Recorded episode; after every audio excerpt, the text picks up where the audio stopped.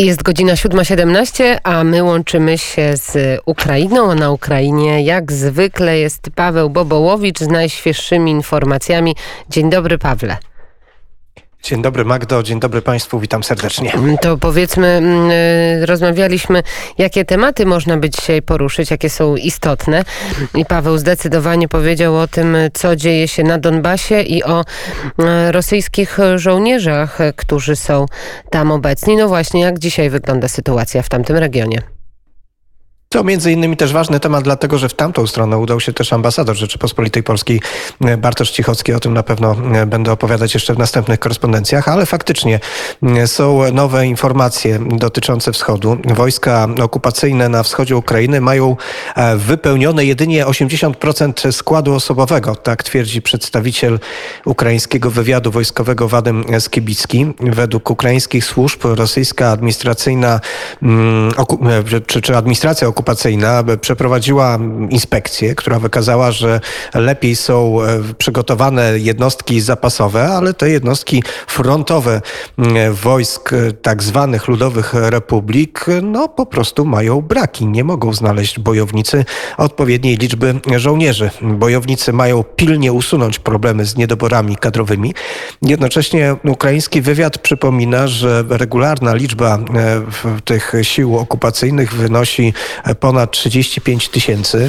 Wywiad także informuje o około 3 tysiącach kadrowych rosyjskich oficerów w szeregach wojsk tzw. Tak ludowych republik. Przypomnę, że Ukraina wielokrotnie publikowała no, szczegółowe informacje łącznie z nazwiskami, z jednostkami, z których pochodzą ci oficerowie rosyjscy, którzy bezpośrednio są zaangażowani w dowodzenie wojskami na terenach okupowanych i w tych operacjach, które są toczone przeciwko Ukrainie. No dlaczego ci bojownicy nie garną się do e, służby w, w wojskach e, tych tak zwanych ludowych republik. E, według ukraińskiego wywiadu stoją za tym trudne warunki społeczno-ekonomiczne w tych republikach.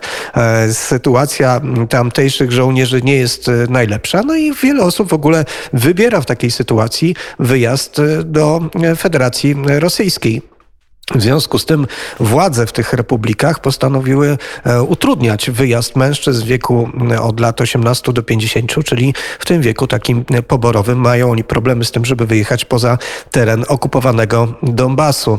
Ukraińskie media też informują, że osoby, które przyjmują obywatelstwo rosyjskie, a przypomnę, że właściwie wydawanie paszportów rosyjskich trwa od samego początku okupacji tych terenów, jest po prostu ma charakter powszechny, te osoby mogą być z kolei wcielone do rosyjskiej armii, czyli nawet jak wyjadą poza Donbas, to ich przygoda z wojskiem się nie skończy, bo po prostu e, może się okazać, że jak nie chcą służyć w armii tak zwanej Republik Ludowych, to po prostu trafią do rosyjskiej armii. No i może jeszcze jedna informacja związana bezpośrednio z tym tematem. To w ciągu ostatniej doby ukraińskie pozycje zostały ostrzelane cztery razy, również przy użyciu granatników. Ja przypomnę, że na wschodzie Ukrainy trwa najdłuższe, najdłuższy rozejm, ale to jest taki rozejm pozorny, bo e, wcześniej Ukraina przy takich ostrzałach twierdziłaby, że rozejm został naruszony i że właściwie został zerwany, no ale teraz, e, ponieważ e, stara się utrzymać pozory rozejmu, nawet ostrzał z granatników, a nawet wcześniej niestety też ofiary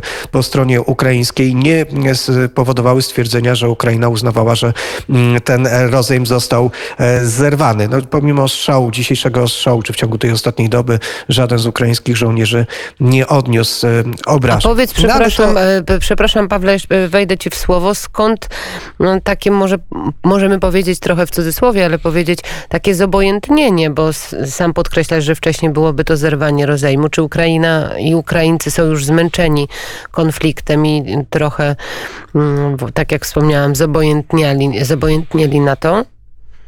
Nie, to nie jest kwestia zobojętnienia, to jest kwestia po prostu innej oceny politycznej.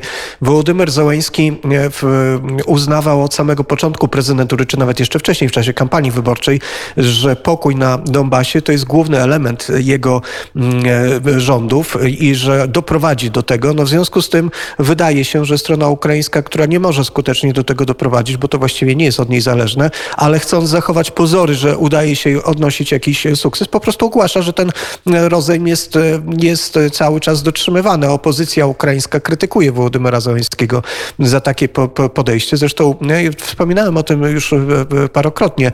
Widać taki rozdźwięk w komunikatach politycznych firmowanych właśnie przez partię rządzącą czy przez samego prezydenta, który mówi cały czas o tym zawieszeniu broni, podkreśla jaki to jest sukces, a komunikatach na przykład dowództwa operacji połączonych sił, tak się nazywa dowództwo ukraińskie, tych frontowe na wschodzie Ukrainy, które po prostu jest zmuszone do tego, żeby przedstawiać realną sytuację, a ta realna sytuacja wygląda tak, że te strzały nie milkną, chociaż oczywiście e, trzeba wyraźnie zaznaczyć, że w ostatnim czasie tych ostrzałów jest i tak mniej niż w latach e, poprzednich, co wcale nie oznacza, że one są mniej groźne. Co do zobojętnienia, no cóż, Ukraina na pewno jest wymęczona mm, wojną i na pewno próba osiągnięcia jakiegoś porozumienia czy zakończenia tej wojny, no to, to, to jest rzecz jak najbardziej zrozumiała, ale no nie może ona się odbywać tylko i wyłącznie w sferze werbalnej, a tak wydaje się, że na razie się to mm, dzieje, bo przecież te same ostrzały rok czy dwa lata temu byłyby po prostu nazywane aktami, aktami agresji, teraz są uznawane za incydenty w czasie rozejmu. Pawle, jeszcze wczoraj rozmawiając, e, zwróciłeś uwagę na to, co dzieje się w regionie Naddniestrza. Mówiłeś także o tym, że prezydent Mołdawii chce wyprowadzenia rosyjskich wojsk. Czy to jest realne? Czy Rosjanie nie będą tutaj stwarzać dużych problemów dla nowo wybranej kobiety prezydenta?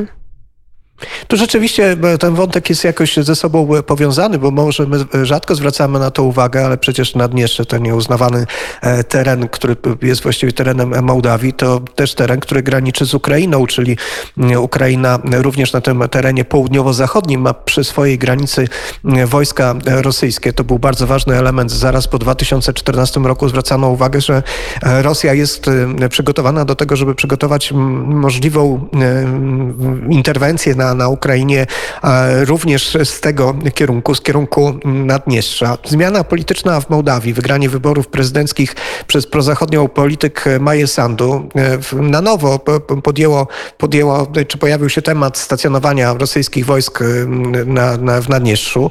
E, czy ta sytuacja może się zmienić? No właściwie trudno powiedzieć, czy może się zmienić, ale na, pewnie, na pewno tego chce prezydent elekt Mołdawii. Wezwała ona do zreformowania naddniestrzańskiej misji pokojowej i przekształcenia jej w cywilną. No znowu muszę powiedzieć że tej misji pokojowej, też mówiłem o tym w kontekście wydarzeń gór, w Górskim Karabachu. Tutaj też e, w, w Naddniestrzu e, Federacja Rosyjska e, funkcjonuje jako ta, która wysłała wojska pokojowe, chociaż Sandu przypomniała, że w Naddniestrzu znajduje się zarówno grupa operacyjna rosyjskich żołnierzy, jak i żołnierzy tzw. Tak sił pokojowych, czyli nawet w, tych, w ramach tych porozumień, które zostały zawarte w 2000, w, w, na, na, początku lat 90. Y, I tak e, Federacja Rosyjska to narusza, bo nie ma tam tylko i wyłącznie tych oddziałów e, pokojowych, jakby to abstrakcyjnie czy, czy dziwnie nie brzmiało w przypadku Rosji, mm, ale ma po prostu grupy operacyjne e, wojsk, które sprawują kontrolę nad tym terenem. Nie było porozumienia ani porozumienia dwustronnego w sprawie lokalizacji grupy operacyjnej wojsk z Naddniestrza. Operacyjna grupa wojsk Rosyjskiej Federacji musi zostać wycofana z terytorium Mołdawii, tak powiedziała mm, Sandu. Prezydent prezydent elekt przypomniała, że w 1992 roku Rosja i Mołdawia zawarły porozumienie w sprawie misji pokojowej, ale ponieważ od dawna nie ma już jakiegoś niebezpieczeństwa działań wojennych, to pani prezydent uważa, że ta misja wojskowa powinna zostać zastąpiona misją cywilną pod auspicjami OBWE, a nie Federacji e, Rosyjskiej. No i wręcz e, jednoznacznie stwierdziła, że mm, jest to stanowisko Mołdawii, chociaż pani na razie jest e, prezydent elekt, e, stwierdziła również, że będzie współpracować z Rosją na tyle, na ile to będzie konieczne, e, żeby rozwiązać kwestię wywiezienia broni i wycofywania wojsk. Ja znowu tutaj powrócę do tematu ukraińskiego, bo swego czasu przecież wojska rosyjskie w Naddniestrzu były zaopatrowane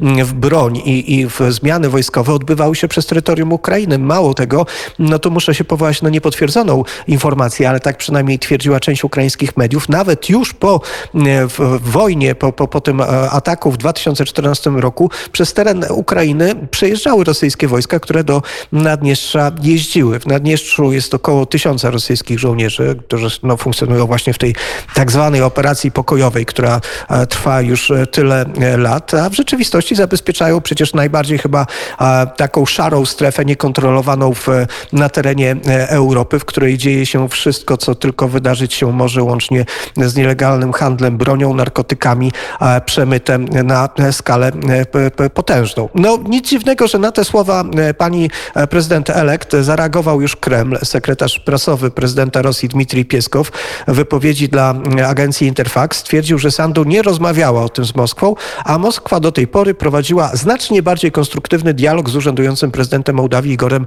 Dodonem. No Igor Dodon to oczywiście prezydent, który jest uznawany za tego, który był prorosyjski, a Sandu jest absolutnie w, w, pod tym względem w opozycji do niego i reprezentuje e, taki prozachodni e, punkt e, widzenia. Oczekujemy, że konstruktywne podejście będzie kontynuowane, że będzie w tym względzie pewna ciągłość i że weźmiemy pod uwagę wszystkie możliwe negatywne konsekwencje wszelkich ostrych kroków, powiedział Piesko. Właściwie to nie wiem, czy nie powiedział, czy, czy, czy trochę nie postraszył, bo tutaj mm, konsekwencje o tych ostrych krokach, no to wyraźnie wskazują, że raczej nie chcieliby wojsk wycofywać. Zwłaszcza, że też należy zwrócić uwagę, że pani prezydent elekt bardzo jednoznacznie wypowiadała się wielokrotnie w kwestii rosyjskiej agresji na Ukrainę, potępiała ją i jednoznacznie też w ostatnim wywiadzie dla ukraińskich mediów stwierdziła, że nie uznaje rosyjskiej aneksji Krymu, więc tutaj Kreml ma świadomość, że w Mołdawii traci w, w wsparcie i traci taki kolejny przyczółek, a to może mieć konsekwencje faktycznie, jeśli chodzi o kwestię kontroli Naddniestrza, nad którym Rosja sprawuje właściwie no, nieprzerwaną kontrolę od 1992 roku i robi sobie, ta, robi sobie tam, co chce. I czy będzie robić sobie tam, co chce, to oczywiście czas pokaże. Paweł Bobołowicz prosto z Ukrainy. Bardzo dziękuję, Pawle. Czy lubisz Janis Joplin? Tak, oczywiście. Bardzo lubię, zwłaszcza, że to pokoleniowo, tak gdzieś już bliżej do mnie. Do mnie mentalnie też. No to do ciebie mentalnie, do mnie pokoleniowo. 68 rok, drodzy Państwo, Janis Joplin wystąpiła po raz ostatni wspólnie z grupą Big Brother and the Holding Company i zaczęła solową karierę. Peace of my heart. Bardzo dziękuję Paweł Bobołowicz prosto z Ukrainy i razem słuchamy Janis Joplin.